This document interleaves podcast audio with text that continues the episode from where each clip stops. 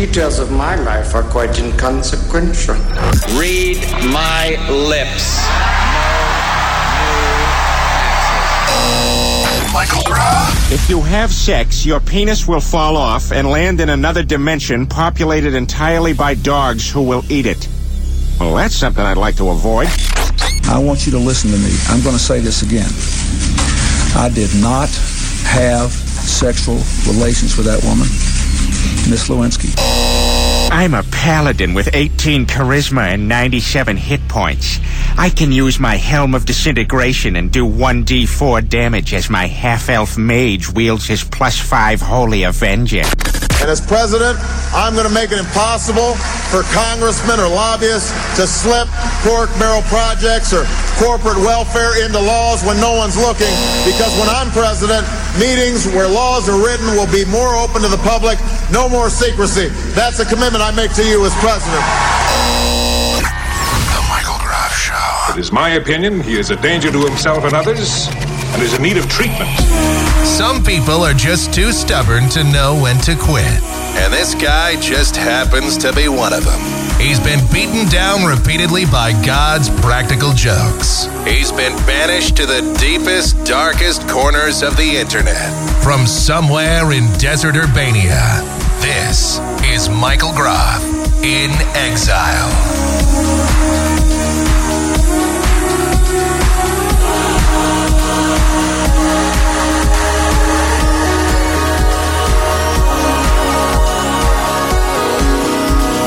No more secrecy. That's a commitment I make to you as president. Okay. Hey, uh, welcome in. It's another edition of Michael Groff in Exile. It is Thursday, January 7th, 2010. Broadcasting to you live from this America's fifth largest city, Phoenix, Arizona. I wonder, uh, can't wait for that census data see just how big the uh, metro area is. Wonder if we'll pick up another congressional seat. Yeah. Oh boy.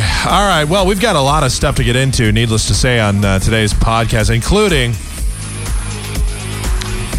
I'm I'm going to continue to do this. I'm going to continue to lobby for somebody in government to get fired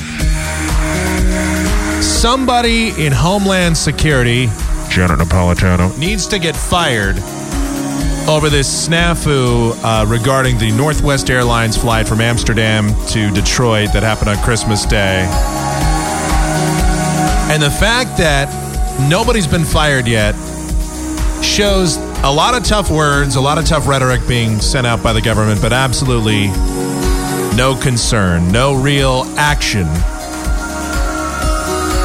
and once again, we are demonstrating a very reactionary means to fighting terrorism and to securing the country. Wait for something to happen and then react to it.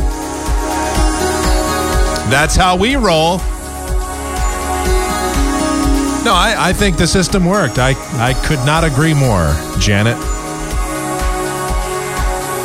All right, and uh, we have the broken, more broken promises by your illustrious president and mine, Barack Hussein Obama, who promised more transparency, and here we have more closed door meetings between Nancy Pelosi and Harry Reid on the health care issue, even though at least eight times on the campaign trail, and even after he was president elect, Barack Obama uh, repeatedly gave us these promises that uh, all this stuff, all these, uh, all the issues, uh, all the healthcare issues would be seen on C-SPAN. He made that abundantly clear, and yet here we are, seeing closed-door meetings, and yet this is the most ethical Congress ever. Let's see. Also on tonight's program, uh, Parent of the Year. We have a, a, nominee already here in 2007, seven days into the year for Parent of the Year. A, uh, not just Parent of the Year, Father of the Year. Now, this,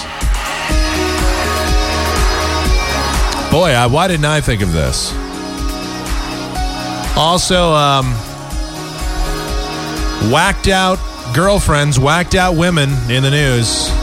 And not just Janet Napolitano either. I mean, like, even more wacky than her. Maybe we could make them the head of Homeland Security. There should be a position open very soon.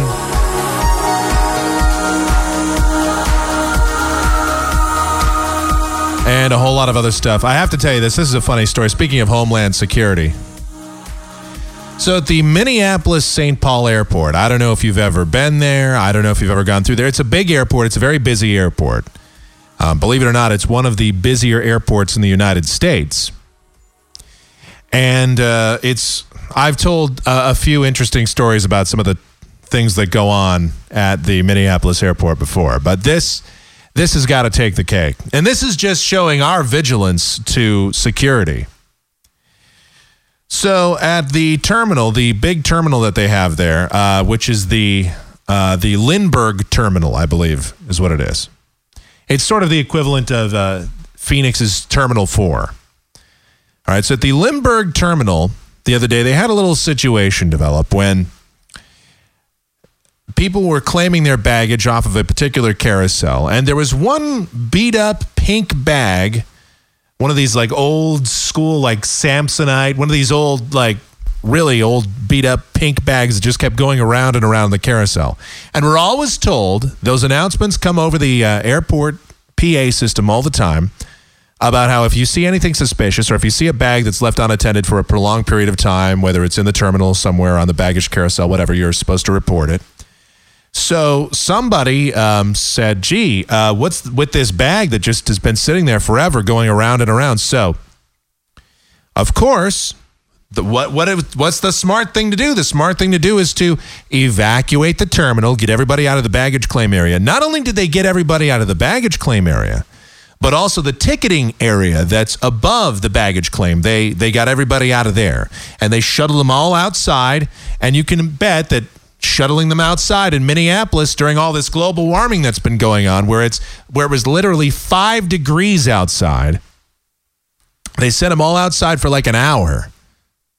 And they brought in the bomb sniffing dogs and the bomb squad and the feds, and everybody was in there to examine this bag. So they shut off the carousel and they very closely, you know, very carefully and cautiously went up to this pink beat up bag that was going around and around.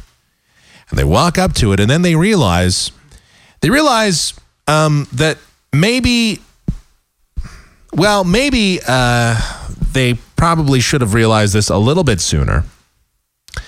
As it turns out, that beat up pink bag is, well, it belongs to the Minneapolis St. Paul Airport. See, what they do is whenever they get bags off a plane, whenever they send your baggage, your luggage off a plane, they you know send it through a uh, a system that they have, which sends it to the appropriate carousel. And one of the bags that they send through is one of their own bags, which has a tag on it, which goes, which tells the system where all the bags from flight X are located. Now, apparently, nobody thought that hey this is one of our bags until they got really close to it and they said and it has a bag on it that says this is not your bag. And then it's got like the um, you know the msp the minneapolis st paul airport tag on it. Whoops. So um, I, I, see that the system's working. We're uh, we're doing a great job. Very vigilant and uh, no, they. I, I, thought that I thought that that was perfect. So, uh, may I just say, congratulations. Yep. Congratulations to the Minneapolis St. Paul Airport. You guys did a fantastic job, a bang up job. So, in that vein, I, I want to um, continue this discussion. And I'm going to continue to lobby for this on the show for, uh, well, as long as it takes. And I, I, think that this is something that the American people should be demanding, and that is that um, Janet Napolitano, who is currently the Homeland Security, the Secretary of Homeland Security, she should not have her job. And I make this claim because, well, somebody needs to be fired, and we're not going to fire Barack Obama. But I mean, who better to fire than the person that's in charge of security that let a guy, I mean, look, all the red flags were there. the whole time on this Abdul uh, Abdul Matalib, uh, Farouk Abdul Matalib, the guy that uh, set his underwear on fire and try and and actually caught the plane on fire. He caught the seat on fire, and and there had to be a fire extinguisher. And then some pas- passengers wrestled this guy to the ground. Well, his pants are on fire. A couple of guys still wrestled this guy down and dragged him into the first class cabin, and uh, you know continued beating him. And uh, then, of course, uh, the whole thing that transpired afterwards is, you know, Janet Napolitano comes out later that day and assures the American people that the system worked just so we don't misconstrue her words and just so it doesn't seem like I'm I'm making it out to be like a witch hunt already, these are her exact words. Uh, now listen to this and you tell me if she did not say the system worked. Listen carefully. One thing I'd like to point out is is that the system worked. Everybody played an important role here. The the passengers and crew of the flight uh, uh-huh. took appropriate action. Uh, mm. Within uh, literally an hour to 90 minutes of the incident occurring, all 128 flights in the air had been notified to take some special measures uh, in light of what had occurred on the Northwest Airlines flight. Okay, so uh, the system worked. Now, I know I've already sort of uh, mentioned this on previous shows, but I, I, just wanted to make sure that we got that out there that that's her. Now, the next day, she said that she was taken out of context, and she meant that after the incident, the response that we've had, that the American people and you know, the response that uh, um, TSA and that the airports and that security have done after the incident, law enforcement, the way that they handled the situation, that they that the system worked as far as all that went. That's what she meant. That's what she claimed she meant. She was taken out of context. Well, um, even if that's the case, let's just say that I take her at her word. What she said, that's like saying, um, well, uh, Mrs. Lincoln, aside from that, how did you enjoy the theater? I mean, yeah, well, the response to the incident was great. Okay, well, that's fine. But what about the fact that the incident occurred in the first place? I mean, I was talking with Jeff earlier today, and uh, I, I, said, yeah, I mean, that would be like if Palo Verde nuclear power plant melts down and uh, there's, you know, an explosion and everybody on the west side of Phoenix is vaporized and, and, you know, well, you know, the way that the response teams evacuated the rest of the city and cleared everybody out, I mean, they did just fine. The response was excellent. Yeah, what about the fact that the plant melted down? Hey, hey, hey, hey. Now, now we're just splitting hairs here. Details, details. Don't bore me with your details. So um, that's a little bit of Janet Napolitano, and I have to tell you that, that she. This is something I don't want to sit here and say I told you so. But, well, I'm going to sit here and say, I told you so. She, I, I warned you that this was a person. I guess the only thing I can say is, the only thing I can say about this is now you know what Arizonans have known for a long time about the incompetence of this governor. She was she had an or, open borders policy while she was the governor of the state of Arizona. She becomes Homeland Security Secretary. And we knew that there was going to be issues with the border. But I mean, who knew that letting this person in charge would uh, allow uh, such a security meltdown? Now, people are saying, wow, we're making a big deal out of it. Nobody died. I don't know. This isn't about whether or not people got killed. This is about another hole that Al Qaeda has been able to find in our security that apparently we don't even know about. We don't even know about these holes in our own security. Let's recap, okay? Number one, we had people that flew planes into buildings, okay? And nobody got fired over that. I mean, nobody in the Bush administration got fired. And I was screaming for people to get fired back then, and nobody got fired. Then we had the, um, we've had, uh, well, we've had several incidents since. I mean, we had a, a guy in Fort Hood who had uh, psychological history walk in. I mean, this is a military training facility. And, and this guy, he's, he's a nut job He's part of Islam. We know that he could snap at any second. He walks in there and he shoots and kills, what, 13 people? Then we have a guy whose own father calls the U.S. Embassy in Nigeria, warns the CIA about his son being a terrorist. The guy is placed on watch lists after trying to apply for a visa in the UK. He's red flagged by the UK. He's on a, a he, he can't enter their he can't enter England. Okay, he can't enter their countries at all in the UK. And uh, yet, for some reason, even though he bought a one-way ticket for eighty-five hundred dollars in cash from Amsterdam to Detroit, carrying only one small carry-on bag, nobody thought it was at all suspicious that he had this Middle Eastern man between the ages of 16 and 40 who boarded a flight he was never screened. He was never checked. He was never given any sort of rigorous inspection or questioning whatsoever. He just walked right on board. Right on. And then the the thing that makes it so that Janet Napolitano should be fired is not even all these laps in security. Okay?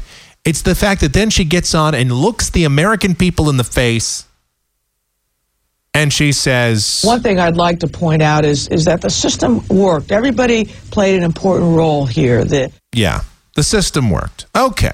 I mean, as soon as somebody says that, you're out and Z. I fired, gone, later. No thanks. You know, send her the pink slip. I just I want to see some accountability and we don't have accountability in this government. We've never so far in the almost year now that Barack Obama has been the president, we have not seen accountability in the government. Whether it's accountability for holding Barack Obama to his promises, which I'm going to get into in just a moment, or if it's holding other people under Obama uh, accountable for what they've done, there's no accountability here. Where is the accountability? And in that vein, let me just shift topics for a second here. Let me just move on over, uh, if we can, to um, the issue of health care.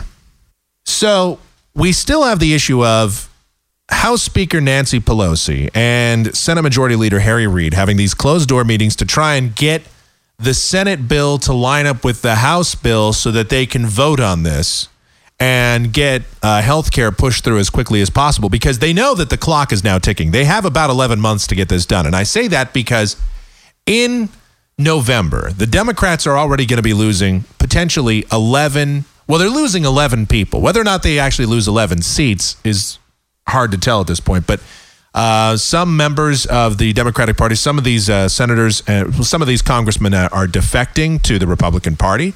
Some of them are retiring. Uh, so it's going to be a situation where there's a potential for 11 seats to be lost in the House and Senate uh, by the Democrats. And of course, with the midterm elections coming up and with congressional approval ratings being around 15%, that means 15% of Americans think that Congress is doing a good job right now. That's huge. And with uh, with all the um, with the president's approval rating dropping rapidly, people are not going to retain. I don't think the Democrats. I, am the more and more I'm I'm seeing this, the more and more I'm thinking that the Democrats are just they're not going to be able to maintain their uh, dominance in the House and Senate. I mean, even if they still retain majority, it will be a very slim majority. They're not going to have the super majority that they have now. The 277 to 100 58 lead that they have in the House and the 60 to 40 lead they have in the Senate is not going to be there after November. It's not going to be there. So they only have a limited amount of time to get all this pushed through. And they realize that. And that's why they're having these closed door meetings. But Barack Obama promised that all of these meetings, there would be total transparency and we'd be able to see this on C SPAN. Now, again, so it doesn't sound like I'm piling on Obama, okay? I'm just holding him accountable for his promises. Okay, so here's what he said while he was on the campaign trail. These are clips spanning from January 31st of 2008 through November of 2008. So over 11 months during the campaign of 2 years ago when Barack was running for office, and during various presidential debates and town hall meetings and interviews with journalists, he said on more than one occasion that all of this stuff should be broadcast on C SPAN and that the American people should see what's going on. Well, here, here he is. These are these are his words, Exactly. This is the following is a montage. You're going to love this. Barack's promises. Not negotiating behind closed doors, but bringing all parties together uh, and uh, broadcasting those negotiations on C SPAN so that the American people can see what the choices are. Because part of what we have to do is enlist the American people in this process. I would put my plan forward and I would welcome input and say, here are my goals reduce costs, increased uh, quality, uh, coverage for everybody. If you have better ideas, please present them. But these negotiations will be on C SPAN. Uh, and so the public will be part of the conversation and will see the choices that are being made. You know, I respect what the Clintons tried to do in 1993 in moving health reform forward. But they made one really big mistake, and that is they took all their people and all their experts into a room and then they, they closed the door. We will work on uh, this process publicly. It'll be on C SPAN, it will be streaming over the net. We'll have the negotiations televised on C SPAN so that people can see who is making arguments on behalf of their constituents and who is make who are making arguments on behalf of the drug companies or the insurance companies. But here's the thing. We're going to do all these negotiations on C-SPAN. So the American people will be able to watch these negotiations. Drug and insurance companies will have a seat at the table. They just won't be able to buy every single chair. And we will have a public uh, process for forming this plan. It'll be televised on C-SPAN. I can't guarantee it'll be exciting, so not everybody is going to be watching it. But it will be transparent and accountable to the American people. To the drug and the insurance companies who are still going to have a lot of power uh, in Washington and they're still going to try to block reforms from, from taking place. So that's why I've said, for example, that I want the negotiations to be taking place on C-SPAN. So I'll put forward my plan, but what I'll say is, look, if you've got better ideas, I'm happy to listen to them. But all this will be done on C-SPAN, in front of the public. And one of my jobs as the president will be to guide this process so that it's an honest process. Oh, yeah. Well, there you go. That is uh, at least eight different times where Barack Obama promised to put the negotiations, everything that had to do with health care, on C SPAN and make it transparent. Did he not say that like eight different times? Did he not make that very well known? Because I, uh, I kind of think he did. I kind of think he made it pretty clear right there. Well, the White House yesterday came out and said, um, no, these are not going to be put on C SPAN. The, the president, we will not address any of the questions regarding this campaign promise either. More to the point, a reporter asked Nancy Pelosi herself about the promise that Barack Obama made. And this was at the this is just before a press conference really got officially started yesterday. Um, and a reporter asked, said, "Hey, um, what do you think about this promise that Barack Obama made?" And she she laughed. This these are her words. I don't have the I don't have the audio bite. I'm still looking for it. I heard it yesterday, and I've read the transcript. And she said, "Well, the president promises a lot of things." That's what she said. well, the president promises a lot of things. So let me ask. So the follow up question for the reporters then is, all right. Well, um, what does what promises does Barack Obama intend to keep, and what ones are just a bunch of crap? What do we know? What is he lying about? Does he plan on keeping any of his promises? Because we're still kind of waiting for the hope and change with this 10.2 percent unemployment. We're still kind of waiting for that, the, the hope and the change, and you know, because I thought we were getting out of Afghanistan and Iraq, but wait, we, we sent 50,000 more troops. So I'm a little bit confused about about that, and uh, a little bit confused about a lot of things that are supposedly happening. But uh, I don't know. I'm. Um, I, I, think people need to be. I don't care. And again, this isn't about Republican and Democrat. As we I, listen, I'm a registered libertarian.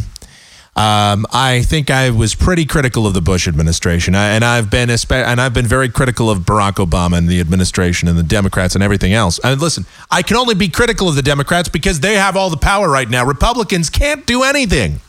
They don't have any voice. They are in the minority right now. Yeah, I mean they're yeah they're impotent right now. They don't you know, I'm sure there's something to be critical of, although right now they're kind of piling on, and with good reason they're piling on, Janet Napolitano. And with good reason they're piling on the fact that these are closed door negotiations. Because closed door negotiations mean no open debate. It means no, uh, the, the American people, their representatives in Congress don't even get to talk about this health care bill anymore. It means that they're just going to slam it on through, just going to push it right on through there. So, yeah, the American people do have the right to know these things. They do. They have the right to see this. I mean, even if look, and I know the the one of the counter arguments is, well, I mean, how many people are really going to watch this on C-SPAN? Who cares? Who cares if one guy in Dubuque, Iowa watches it? Okay? The point is, it's about fulfilling a promise that you said.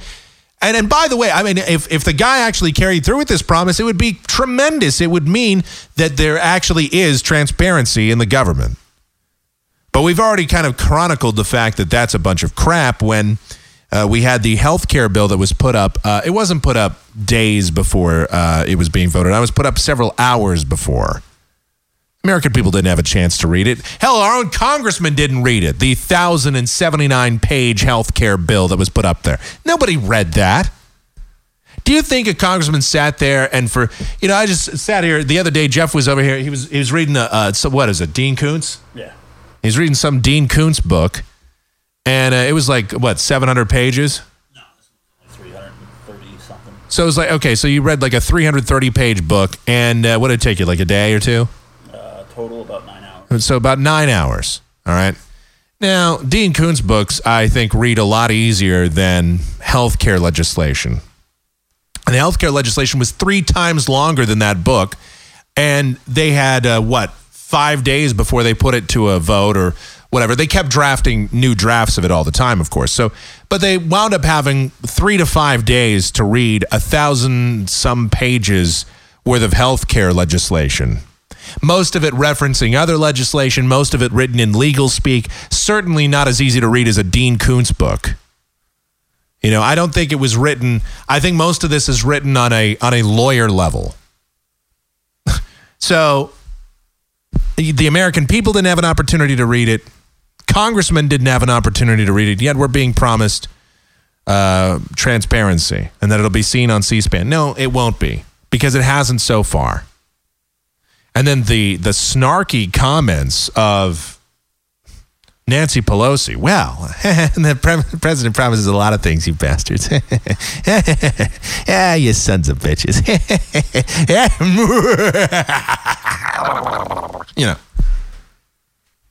that was um, that was that was some actual audio right there, I believe. Nancy Pelosi. So, all right that's just some of the stuff we've got. Okay, so um, that's that's the healthcare stuff. That's uh, a little bit of the more the broken promises. So uh, good, good for us. We're we're uh, we're looking we're looking good right now. All right.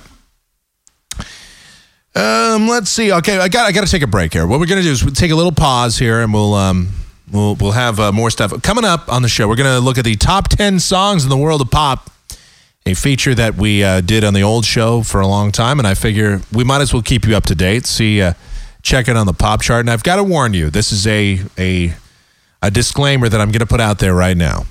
All right. The how should I put this? The most homosexual song that anybody has ever heard in the history of music is in the is on the pop chart this week. Okay, it actually was at one point the number one song in the country, which which says that we've officially gone more gay than France. But I mean, this literally this is the gayest song, and I mean, I, I don't even mean I don't mean it in a pejorative way. I'm just saying that it is it is the the well, you'll be the judge. Okay, that'll be coming up. So I'm just throwing that out there as a disclaimer right now. Um, and we tried to look for other songs that rivaled this in in gayness, in in you know, uh, light in the loafers category. We could not find a song that beats this particular tune in, in terms of gay. So we will have that coming up. Um, and uh, oh, speaking of wasteful government, uh, I got to get into this. The first lady Michelle Obama. I'm sorry, the woman that shall not be named. Because, of course, if we point out Michelle Obama, I, I forget, if we point out anything like this, we are racist. But I should just point out that Michelle Obama uh, is setting records um, for the most taxpayer dollars wasted by a first lady. She has 26 assistants. 26 various servants slash assistants that are at her beck and call at any time. And you should see how much some of these people are getting paid and what their titles are. Well, I'll tell you what they are coming up. You'll get to hear that. It's uh, it, it's mind bending. There's no um, there's no doubt about that. So that's coming up. A lot of stupid news. A lot of people doing some really dumb things. Just more evidence that evolution may very well have stopped. It's Michael Groff in exile. You can get in contact with us, Mike at KMGX.com, the email address. And um, MichaelGroff.com has all of the relevant contact information for the program. Coming back, more Michael Groff in exile next.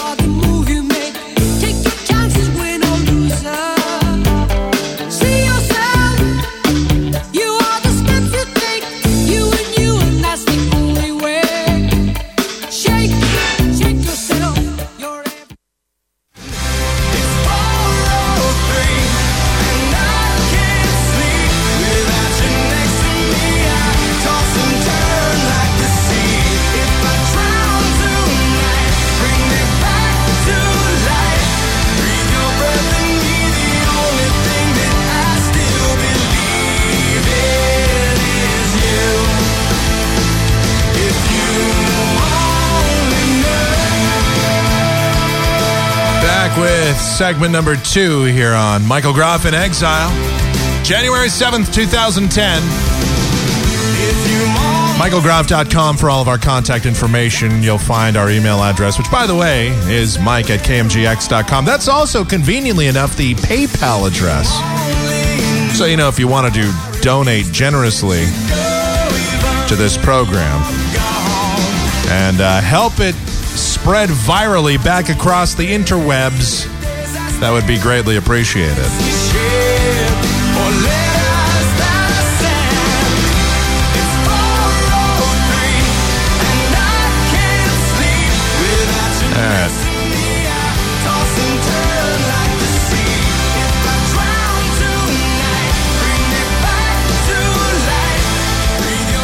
All right. So we have legitimate nut jobs in the news. Uh, this is just some stuff from the Michael Groff Show Stupid News File. This is.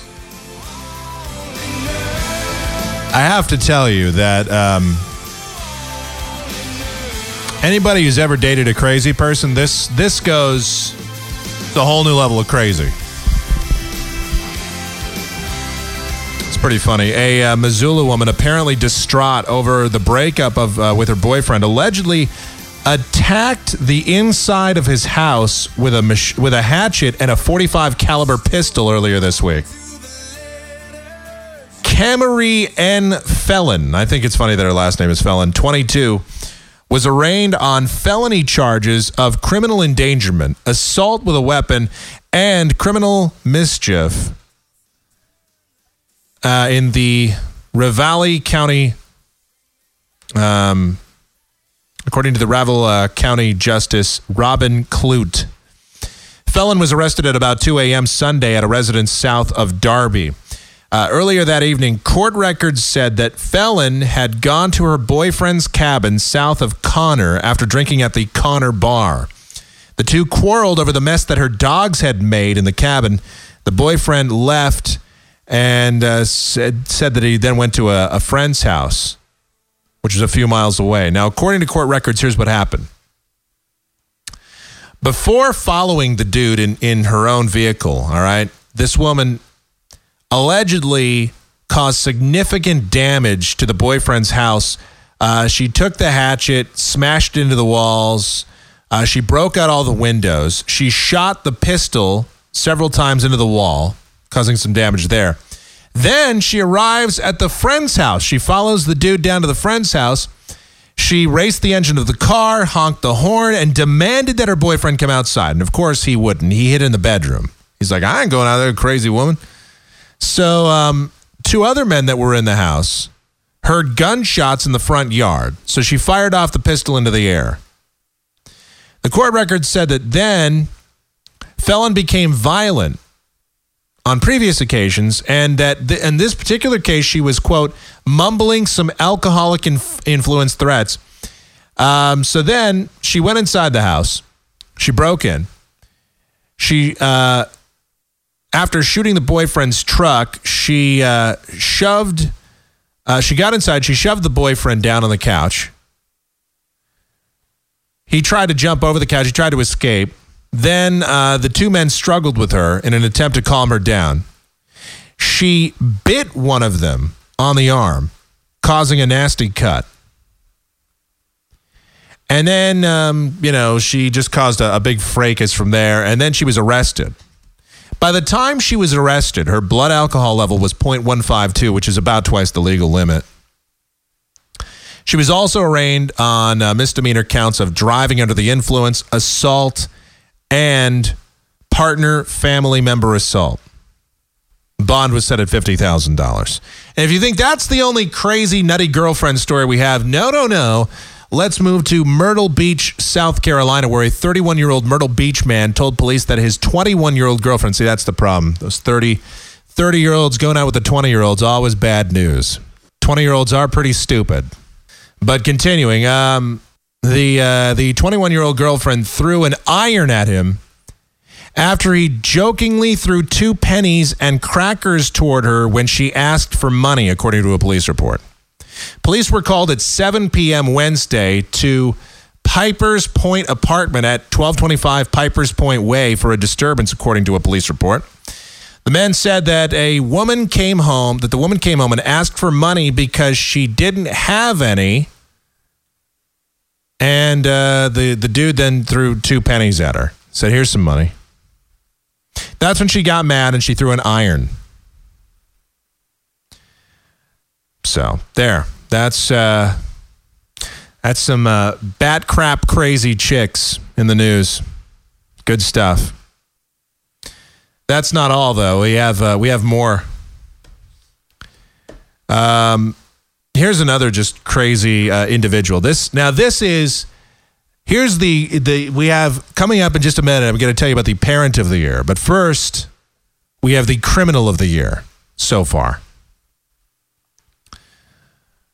Prosecutor began an opening statement by asking, "Where's the beef?" Reprising, of course, the old uh, Wendy's slogan from the '80s. Uh, he then convinced the jury that Mark Zachary, 51, had the beef, which was an $80 side of New York strip, under his shirt as he was leaving the Reed supermarket in Orangeburg, South Carolina.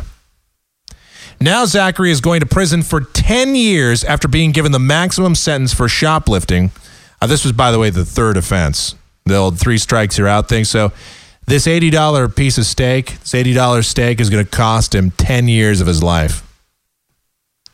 According to the police report, Zachary fled when the store manager approached him about the bread box sized side of beef under his shirt. Of course, what happened was he fled. He, he left the scene. He ran, of course, right into an off duty police officer, Kevin Dukes, who was entering the store.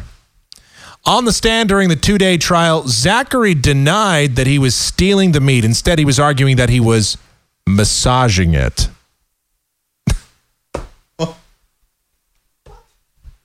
he said he was. Uh, yeah, I can't possibly get the honor. I ain't guilty because I wasn't stealing it. I was just massaging it. That's what you do with meat, you know. You you, you massage it. That is that's fantastic.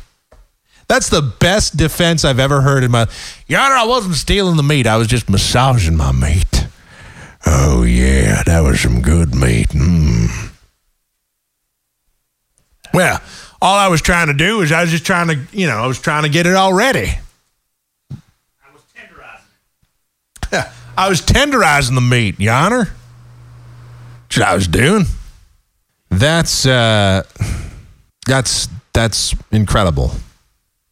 That's that's just that's I that's the craziest thing ever. All right. Um, then there's this. Um, we have some diet advice from Megan Fox. Megan Fox is offering up some diet advice. I don't know if you've heard about this. This is uh, this is great.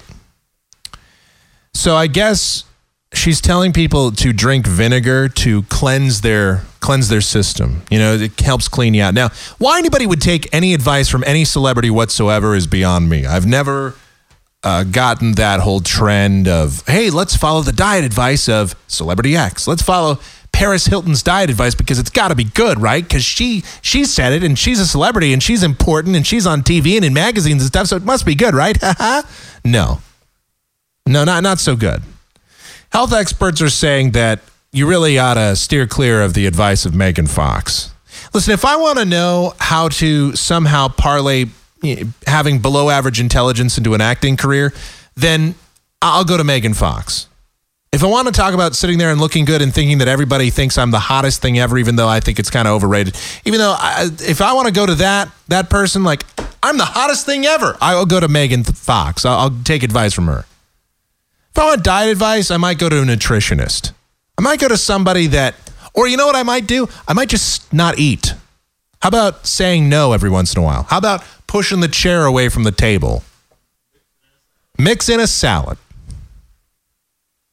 The Transformers star has been blasted for hailing the benefits of swigging vinegar. She recently said, quote, like it just cleanses out your system entirely.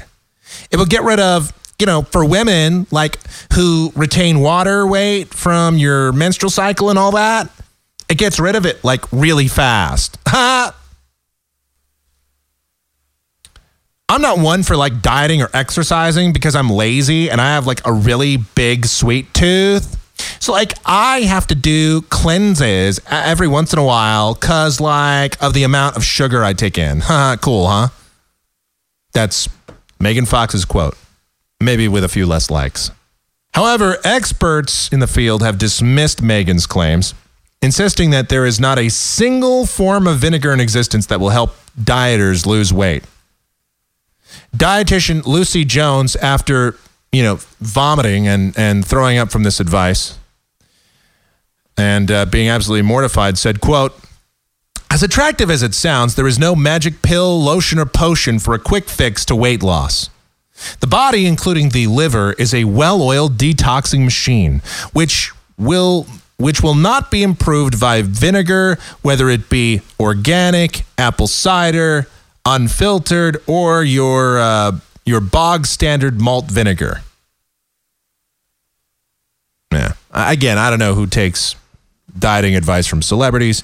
If you do, you're probably just as stupid as Megan Fox. Well, she said that if I drink vinegar, by the way, have you ever tried to drink vinegar? I mean, just the smell of vinegar is just disgusting. Who would, I mean, you know, balsamic vinaigrette is like the, that's, that's like the closest thing I've come to vinegar. That's, you know, that's with a salad, which again, you might want to mix in if you're needing diet advice. You know, here, uh, s- stop eating. Don't drink so much beer slash alcohol. Lay off the soda. Dieting is pretty easy. I mean, it's hard in that, you know, it requires willpower, but, you know, doing the right thing, knowing what to do is not really all that difficult. Whatever you're doing now, if you're, okay, if you're fat and you wonder why you're fat, whatever you're doing now is what's making you fat. So don't do it. I don't know. It seems really easy to me. Like my diet book would be very short. It wouldn't. I don't know. I I, I might not have a bestseller because my diet book would be like three pages. It would just be a couple of simple steps. Um, one, say no. Like if somebody asks you for seconds, nah, you know what? I'm good. No thanks. If you feel hungry in the middle of the night for a snack, don't. Don't eat. Uh, if if you have the choice between like hamburger or salad, choose salad. In fact, just choose salad regularly. And um, might want to actually get up and mix in an exercise once in a while. Drop in a you know, maybe a Stairmaster or a treadmill. Maybe go for a walk once in a while. Take in some fresh air. There is a world outside. Take a look at it. You don't even have to go outside, really. You just walk around your house 185 times. Run and play. Do sit ups. How many? I don't know, until you can't actually move anymore. And when you get the urge to eat, don't. Drink a yeah, drink a lot of water. If you feel like drinking soda, don't. Want some beer? Don't. There, there's your diet advice. You want a piece of cake? Yeah, you can have one once a year. There. Well, I'm giving you the hard. This is the hard nosed. This is the hardcore diet. There. That's that's that's it. That's the book. The the title of the book will be called "Mix in a Salad," or "I'm Full." That's borrowing a line from Charles Barkley. That was from back when uh, Oliver Miller used to play for the Phoenix Suns, and Oliver Miller was known as the Big O. He's one of these dudes. He had amazing. He's like super talented, amazing basketball talent.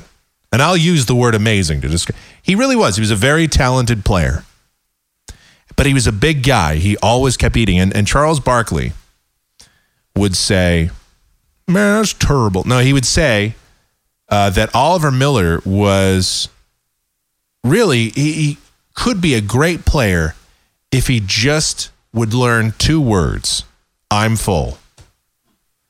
You know, the dude ballooned up. He was like 360 pounds or so. He was huge. I mean, just a huge, huge guy. And it got to the point where he had all this skill, but he just couldn't move. And it's pretty hard to it's pretty hard to get elevated to dunk a ball, even if you are as big as Oliver Miller was, when you've got 300 and some pounds dragging you back to earth. You know, I mean, I don't care what kind of shoes you're wearing, unless they have rockets in them, you're not going to be able to dunk. And you're probably not going to be able to move across the court very quickly either. Poor guy. I mean, I, I really felt bad for Oliver Miller. I, I mean, but the problem was he sort of did it to himself. Dude loved burgers and he loved pasta and he loved carbs. He loved everything. He was on the seafood diet. He saw food, he ate it. Everything this guy saw, I mean, he, he was, I mean, it's not even a pick on the guy. He was just, he had a, had a, an issue. The issue was he loved food. And who doesn't? I love food. I love food. Sometimes you, you got to hold yourself back a little bit. I mean, if you're fine being a fat guy, then be a fat guy. But if you want to go on a diet, don't take your diet advice from Megan Fox. Come on. Be smarter than that. All right, here. Here's the Father of the Year 2010. All right, this is the. So far, we're seven days in. All right, seven days into the year, Father of the Year. An Ohio father is facing a felony charge.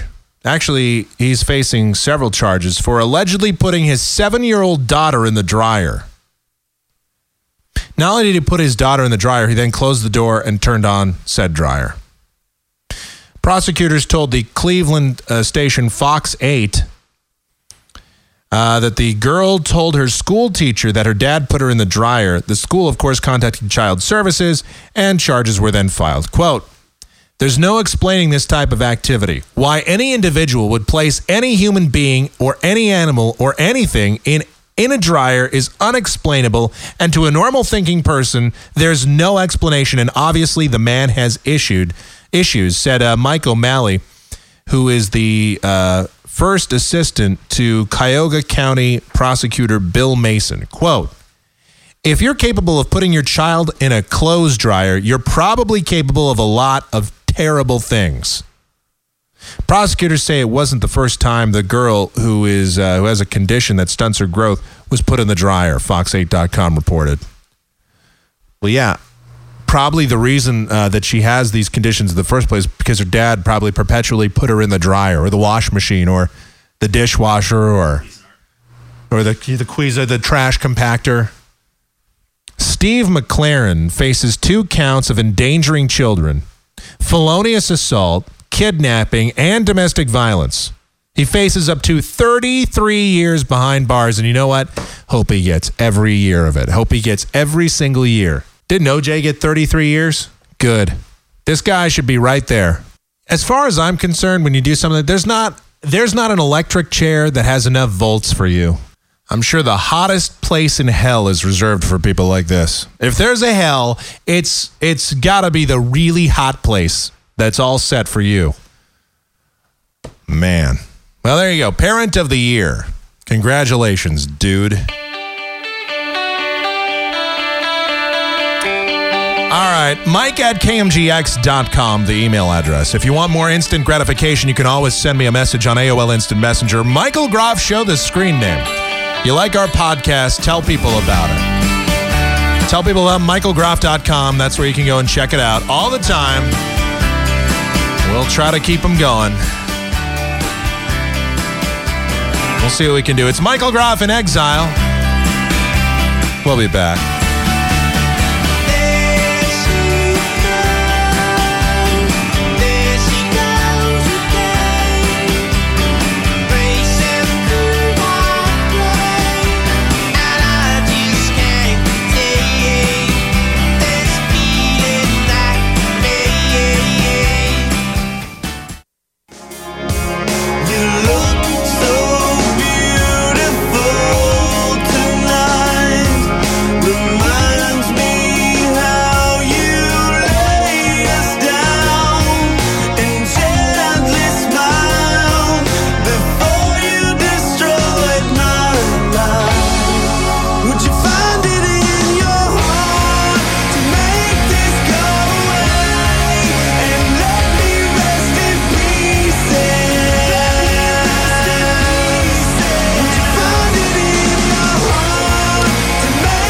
Michael Groff in exile on a Thursday, January 7th, 2009, 2010.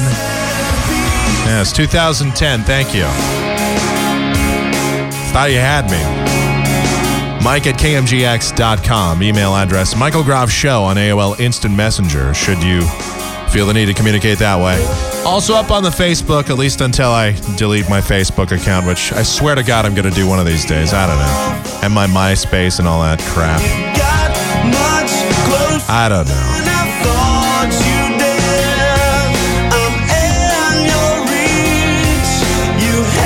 You know, speaking of people that have messed up lives, and I mean, I don't even know. This is just, this is really sad. So I don't know how many of you have heard about this or how many of you care about this or know of it, but uh, you may be familiar with comedian Artie Lange. He's, of course, best known now for being um, part of the Howard Stern show. And he had been out from the show for a while now. Um, he took a few days off before they went on their Christmas vacation, and now uh, he hasn't been back since uh, the show got back from vacation. And, um, well, it turns out there's quite a reason. He apparently attempted to commit suicide. He stabbed himself nine times, according to the article that's uh, in the New York Post. He stabbed himself nine times. Six of these stab wounds are believed to be uh, what they call hesitation cuts or something, but three very serious cuts, deep cuts. And uh, he he did not uh, succeed in killing himself. His mother found him in his Hoboken apartment. But that's pretty serious. He's in the hospital right now, so that's just that's very sad. You know, it, I have to tell you, as somebody who has my own depression issues, I can tell you that it, it always kind of boggles my mind how somebody that really has the world by the tail has any kind of uh, real sort of hardcore depression issues like Artie Lange has. It doesn't make any sense to me. The guy is on the most prominent radio show in, in history. Um, he makes good money from that. He makes great money from his appearances on the road. I mean, he's got uh, money is really not an issue. Financially, it's not really an issue. Now, I understand you've got a lot of people that glom onto you and want to get a piece of that and you don't know how sincere people are, you know. I, so I understand that. And there's a lot of personal issues. And I know the guy has had, you know, some He's trying to get a girlfriend. He had a girlfriend now for a while, and I don't know if she left him. I don't know what the deal is. I don't know what, I don't claim to know what goes on in the personal life there. So I'm sure there's certainly stresses and struggles. I know the guy, you know, the more important thing is that he struggled with um, heroin, you know, drug abuse, alcohol abuse. And uh, that's tough. And it, it really shapes, it changes your mind. It makes you think some pretty messed up things. But um, I, I, don't know. A guy that seems to have it all together, you, it makes you wonder what can possibly screw up a guy's life so badly that it makes them want to do themselves in. Makes you want to stab yourself. I don't, I don't get it. You know, I, I listen. I, if I had the, and I guess it's very easy for me to say, you know, I don't know. But if you dropped $10 million in my lap and said, here, ha- have fun, I would probably still have some of the issues I have now. And one of the, one of the major ones would still be there. I know that. So it wouldn't, money wouldn't solve all my problems, but I will tell you, it would, it would help. It would help if I had the prominence, if I had the, I would at least be part of a successful radio program. I'd at least have one of my goals accomplished. Yeah, I may not have a relationship, which is ultimately what, you know, one of those things you want. You want love, but still, I don't know. If I had millions of dollars, if I had a, a, a good gig going for me, if I had a way to make money and I had people, executives from Fox, and if I had people wanting to get me on TV shows and uh, I've appeared in movies and I got royalty checks that come in and all that, I don't know. It'd be pretty hard for me to be too disappointed or too depressed. People want to hang out with me. I don't know. It seems like seems like you'd have a, a good life going, but listen, I don't know. That that's I got to tell you, that's a really kind of shocking thing. When I heard about that today, I it really um, it really gave me pause. I was uh, I was very taken aback by the whole thing.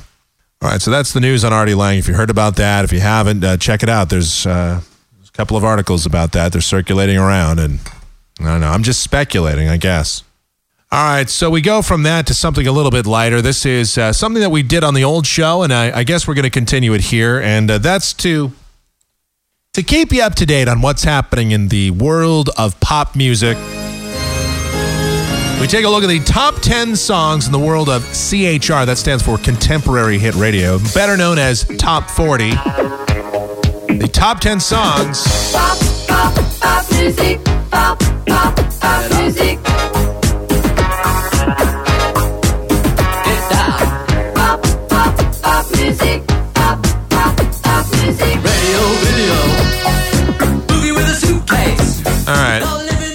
These are the top 10 songs in the world of CHR Pop, the top 40 chart, if you will, uh, provided by MediaBase 24 7. These are based on official airplay, radio airplay. All right, so whatever the uh, the radio stations are playing, the pop stations are playing across the country. These are the ten most played songs. All right, so I think I've over explained the bit enough. All right, I know I used to explain this bit and people still didn't get it, so I always feel like I have to over explain everything. That's it's one of my many issues that maybe I'll see a psychologist about one day, if I ever could afford it. All right, uh, number 10 on the chart for uh, this week is uh, this is still on the chart. Now, when I was doing the show, before I went on hiatus, before we had all the problems and everything, this was on the chart in September. I can't believe this is still here. But somebody named Jay Sean and Lil Wayne at number 10 this week with a song called Down. This song is horrible. Baby, are you down? down? I hate it. Wow.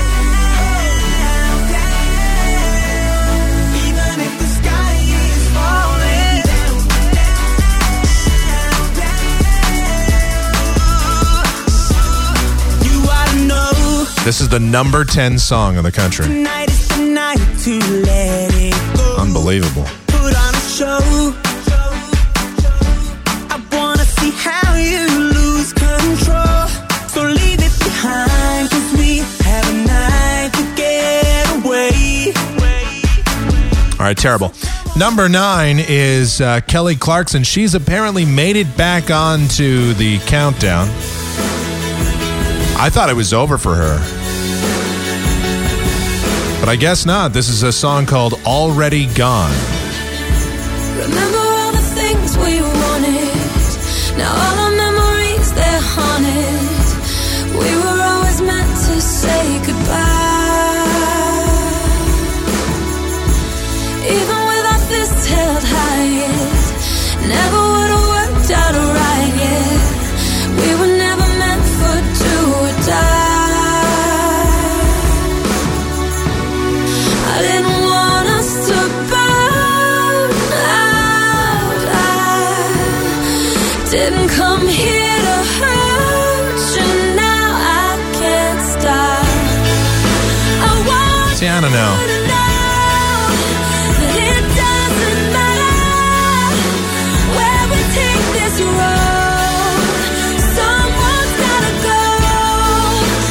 sounds like just about every other Kelly Clarkson song. It sounds just like a lot of other pop records. I don't, I don't see the, prominence here, but I guess it's doing pretty well. All right, number eight. Somehow, this is going to annoy you as probably about as much as it annoyed me. But Britney Spears is back again with another terrible song that sounds just like Circus and every other song she's released lately. But this is called Three. two, three, not only you and me got 180 degrees when I'm caught in between. Circus. One, two, three,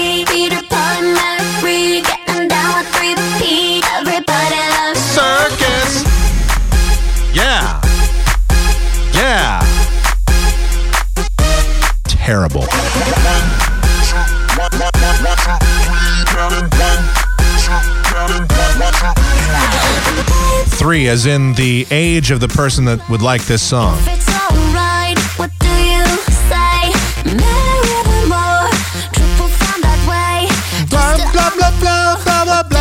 Circus. This sounds like circus. I'm sorry.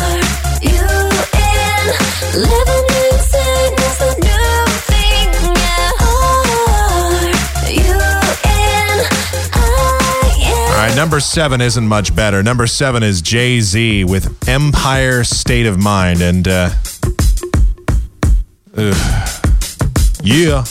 Here comes the mandatory yeah. There it is. Yeah, I'm out in Brooklyn. Now I'm down in Tribeca, right next to De Niro. But I'll be hood forever. I'm the new Sinatra. And since I made it here, I can make it anywhere. Yeah, they love me everywhere. I used to cop in Harlem. All of my Dominicanos right there up on Broadway. Pulled me back to that McDonald's. Naming up my a bunch of spot. places that's all over the tri-states. Yeah. Uh. down A Street. Uh. Lexus, driving so slow. Yeah. But BK is from Texas. Me, I'm out that Bed-Stuy, home that. Naming random places North Dakota, South Dakota, Minnesota, Montana. Uh. Still sipping my ties, sitting courtside. Knicks and Nets give me high five. I be spiked out, I could trip a referee. Tell by my attitude that I'm most definite. Hoboken, New Jersey. Oh, there it is. Yeah. Mandatory female singer. Uh.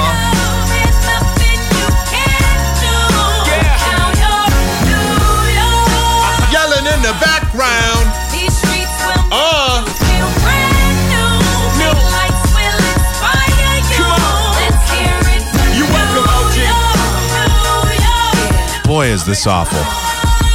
Catch me at the X with OG. Like who who listens to this? Honestly. All right.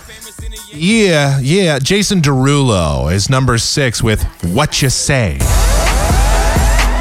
Coming in at number six on the crappy piece of crap countdown. It's the top 40 songs in the country.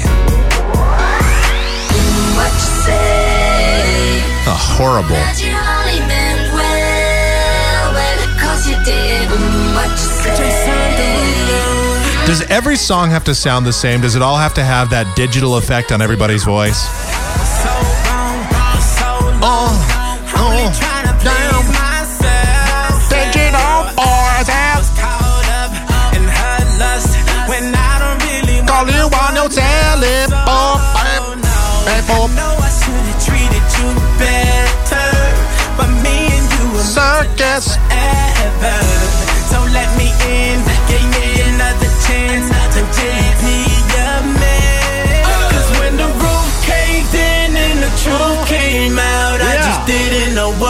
Do.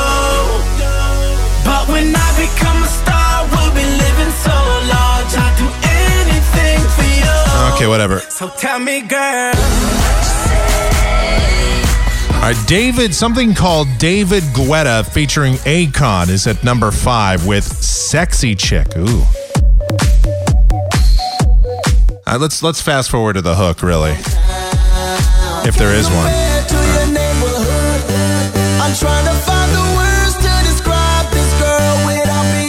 Just dance, gonna be okay. Da da doo doo, dance. See, all these songs sound the same.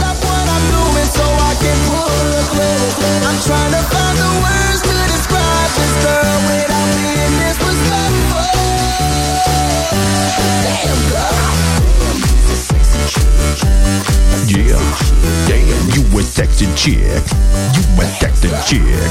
Oh, uh, oh, damn. Okay. Now I have to the following the following disclaimer must be made before I play the number 4 song on the countdown. The number 4 song was so so gay Jeff actually had to leave. He actually he just bailed. He left. All right, the number 4 song in the country. This is on the pop chart, all right? Number 4 song is officially the gayest. It is the most homosexual song I have ever heard in my life. And before you think that I'm making this up, I'm going to play it as much of it as I can. Particularly, the lyrics are are just.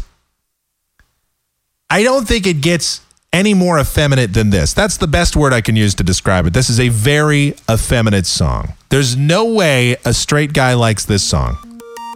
It's Owl City Fireflies, number four. I don't know. Some dude named Adam Young is the vocalist. It's like a side project or something. This guy lived in his mom's basement and made all these songs, literally. Not believe your eyes Ugh. if 10 million fireflies lit up the world as I fell asleep. I hear people going metrosexual The now. open air and leave teardrops everywhere. You'd think me rude, but I would just stand and stare. Stare. I'd like to make myself believe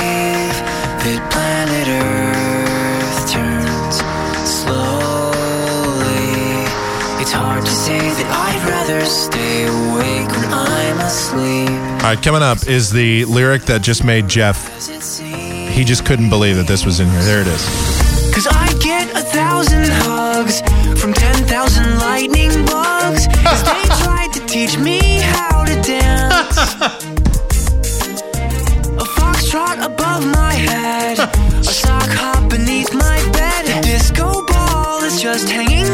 Do you think this guy knows how many points a field goal is in football?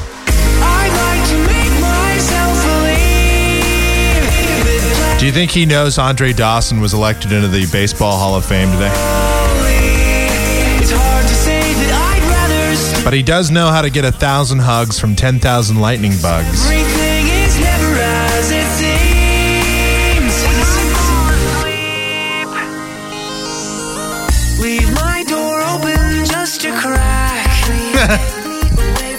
I'll bet. I feel like such an insomniac. Why do I tire of counting sheep Okay. when I'm far too tired to fall asleep? All right, it gets worse. Number three is uh, something by Kesha featuring Pitbull. A song called TikTok. Baby, life is a race. Just make sure you make a pit stop. Don't stop, make pop, DJ gonna speakers up tonight. I'ma fight till we see the sun. Circus. On the clock, get the party don't stop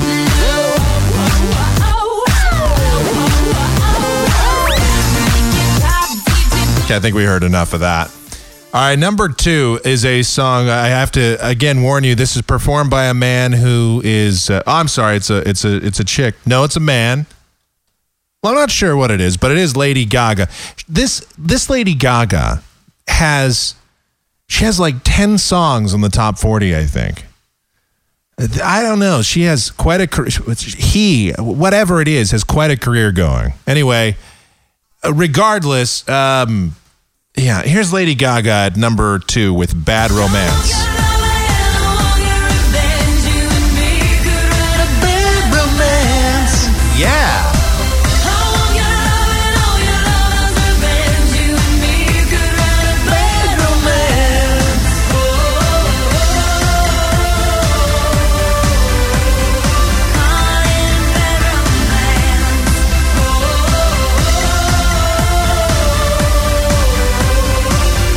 Ring finger has to be longer than her index finger. Actually, it is. Gaga. Ooh la la.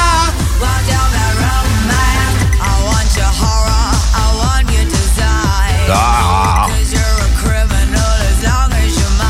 Oh yeah. Sounds like Janet Napolitano.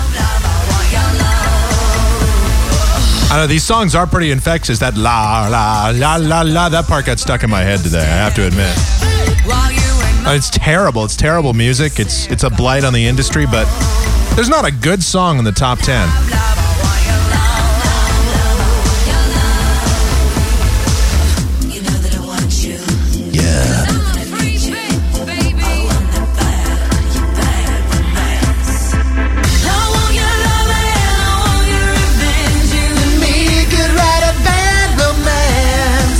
Into it. Yeah.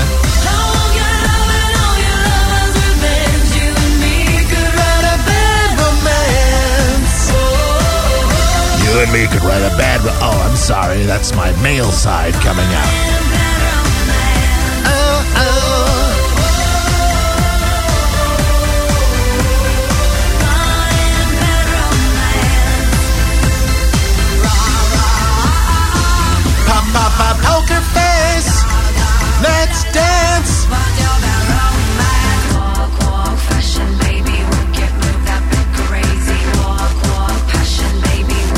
I don't know. I'm fascinated by the song. What could I tell you?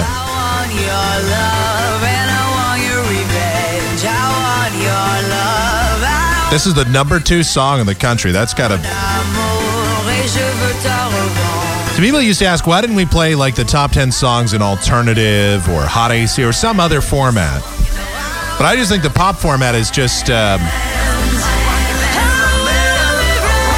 I think it's more fascinating. People like 18 to 34 supposedly are listening to this. I don't believe it, but.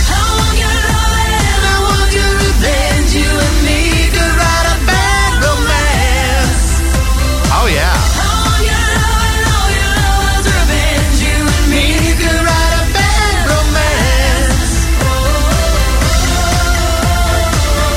See, I can sing with the Lady Gaga tunes because, well, we're both we both have something in common. We both have a penis.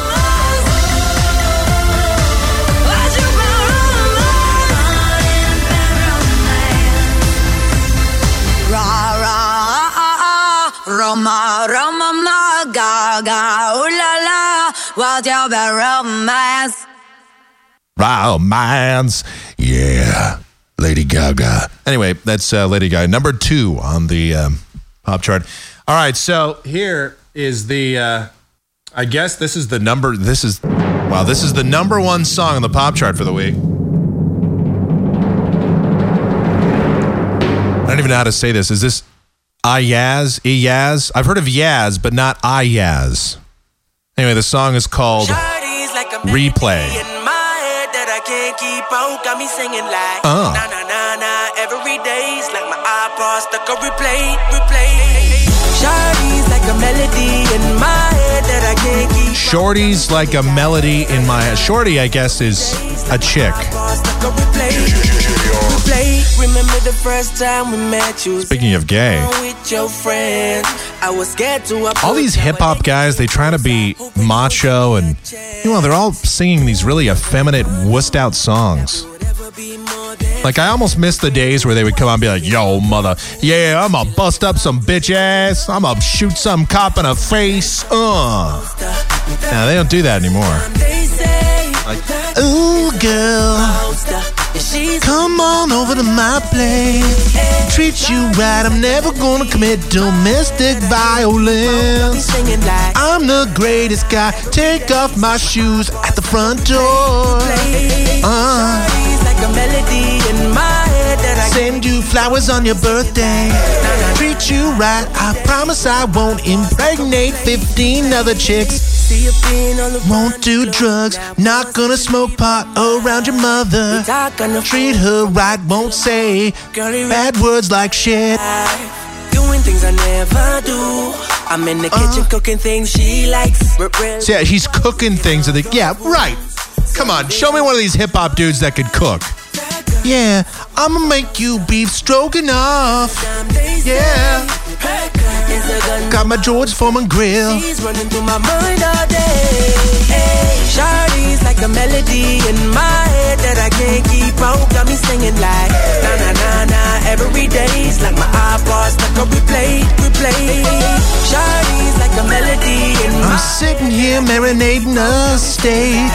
na na na na every day's like my iPod stuck on replay, replay. Making you some creme brulee. A girl I could write you a symphony. Oh my God, this is so bad. All right, so that's your look at the pop chart for the week. Wow. Terrible. Come on, you, you show me a good song in that in that list. The worst song is that Owl City song, that Fireflies. I'd rather listen to this over Fireflies. But I mean, they're all. The, the thing is, and I've made this observation before. I mean, all these songs are pretty effeminate. Our culture is very femme. I think Al Qaeda could kick our ass. I'm starting to think that based on our music, maybe it's very possible that Al Qaeda is just about ready to. T- maybe that's why they want to blow us up. They want to light. Listen, we've got nothing against the you know, the United States used to be strong, but now they're just a bunch of pussies listening to this crap. Like, I mean, listen, I'm, I, I there's plenty of wussy music, like you know, kind of. Uh,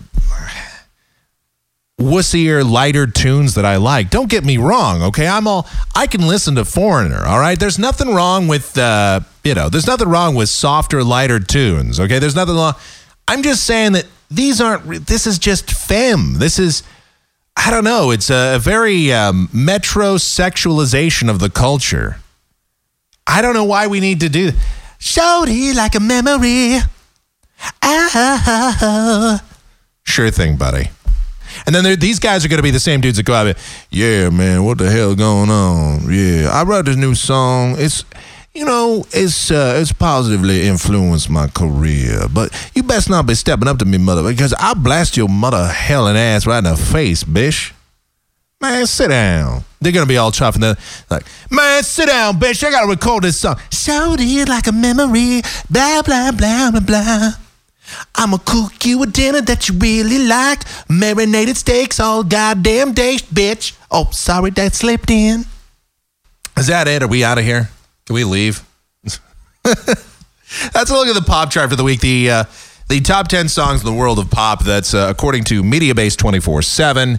Um, and we'll try to make that a regular feature on the show. In spite of my better judgment, it's something that we used to do on the show all the time. So might as well keep that up. Oh, yeah, I have to tell you about this. This is just outrageous. So, we've talked about government spending and government waste and Obama administration, everything like that. But Michelle Obama, Michelle Obama has taken government waste to a new height. It must be nice to be the first lady.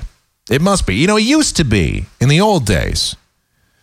Um, I remember, uh, well, I, I remember hearing about um, Mrs. Lincoln, who was crucified because she bought China for the White House back in like 1861. She bought China for the White House during the Civil War, and she was roundly criticized for that.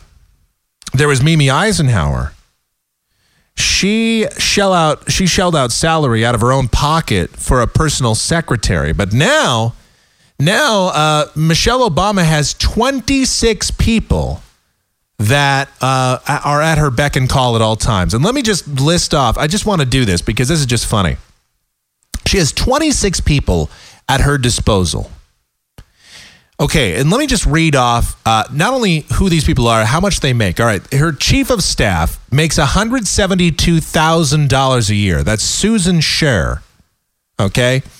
Then uh, you have Jacqueline Fry, who makes $140,000 a year. That's the deputy assistant to the president and director of policy and projects for the first lady.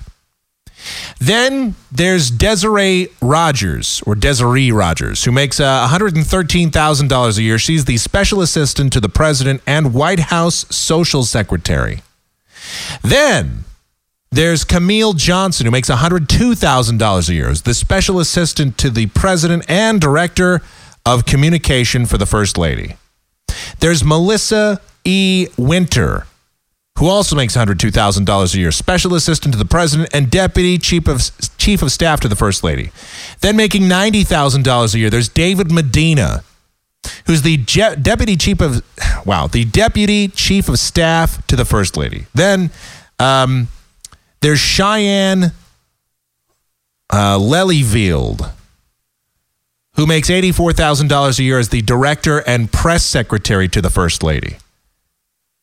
Then there's Francis Starkey, making $75,000 a year, the director of scheduling and advance for the first lady. At $70,000 a year is somebody named Trooper Sanders, who is the deputy director of policy and projects for the first lady. I thought they already had one of those. I mean, I thought, oh, whatever.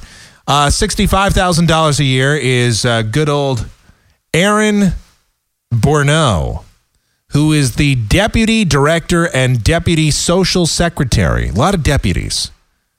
Yeah, more deputies than the Phoenix Police Department. Uh, Joseph Ranstein, Reinstein, who is the deputy director and deputy social secretary. Another one. You got at $62,000 a year. You have Jennifer Goodman, who is the deputy director of scheduling and events coordinator for the First Lady. The, by the way, I want I want to point out that all of this money that you're hearing me read off, all these uh, salaries, this is all taxpayer dollars that are being funded for the 26 servants for the First Lady. Alan Fitz, making $60,000 a year as the deputy director of advance and trip director for the First Lady. Dana Lewis making 60000 a year as the special assistant and personal aide to the First Lady. Um, then you have somebody named Samanti Matstafi, who makes $52,500 a year as the associate director and deputy press secretary to the First Lady. Kristen Darvis is the special assistant for scheduling and traveling aid to the First Lady. A lot of travel aides, a lot of scheduling secretaries. That person makes $50,000 a year. Then there's Tyler Lechtenberg, who is the associate director of correspondence for the First Lady. So this is like somebody that you know does all the correspondence, the emails and the and the snail mail and all that for the First Lady. Then there's Samantha Tubman, who is the deputy associate director and of social office, I guess. Then at forty thousand dollars a year, there's Joseph Boswell, executive assistant to the chief of staff of the first lady. So some of the people, that, some of these servants, some of these uh, chief of some of the uh, staff members have their own assistants. So there's assistants that have assistants. Isn't that funny?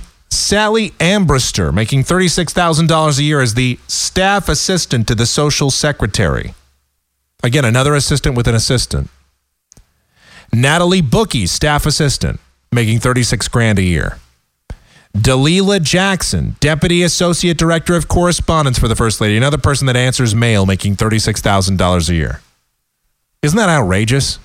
I'm sorry, but I thought I thought we were getting change. I, I don't know. I, this, by the way, this is an unprecedented amount of people. No other first lady has ever had this many people working for her in the history of the United States.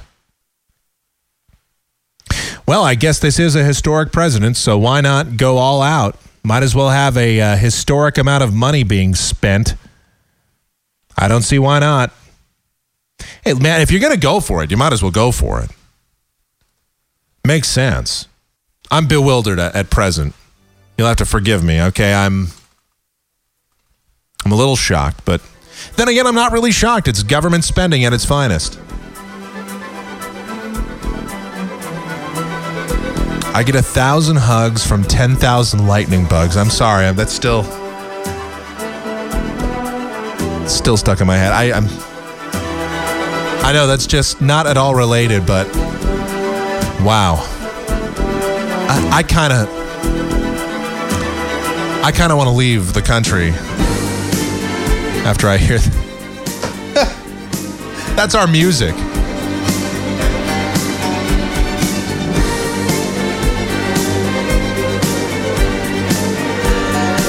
I think that guy's from Minnesota. All right, whatever. First Lady spending aside, bad music aside. Listen, it was a, a fine show. Another fine edition of Michael Groff in Exile is in the books.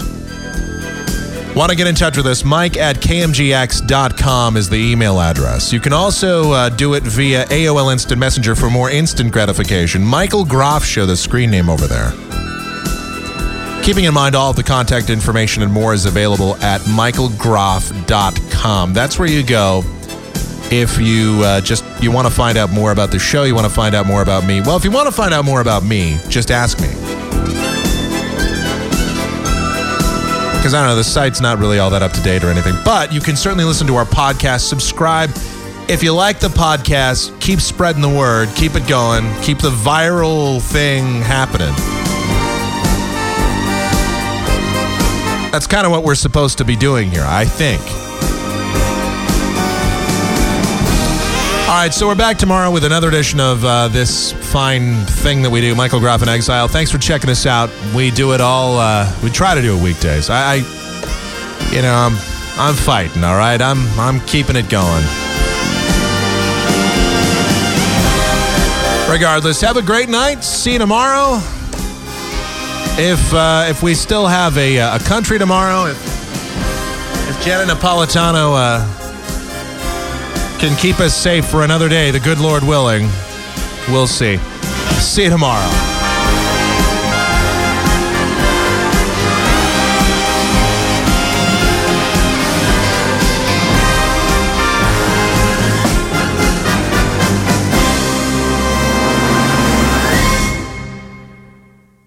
The system worked. Everybody played an important role here.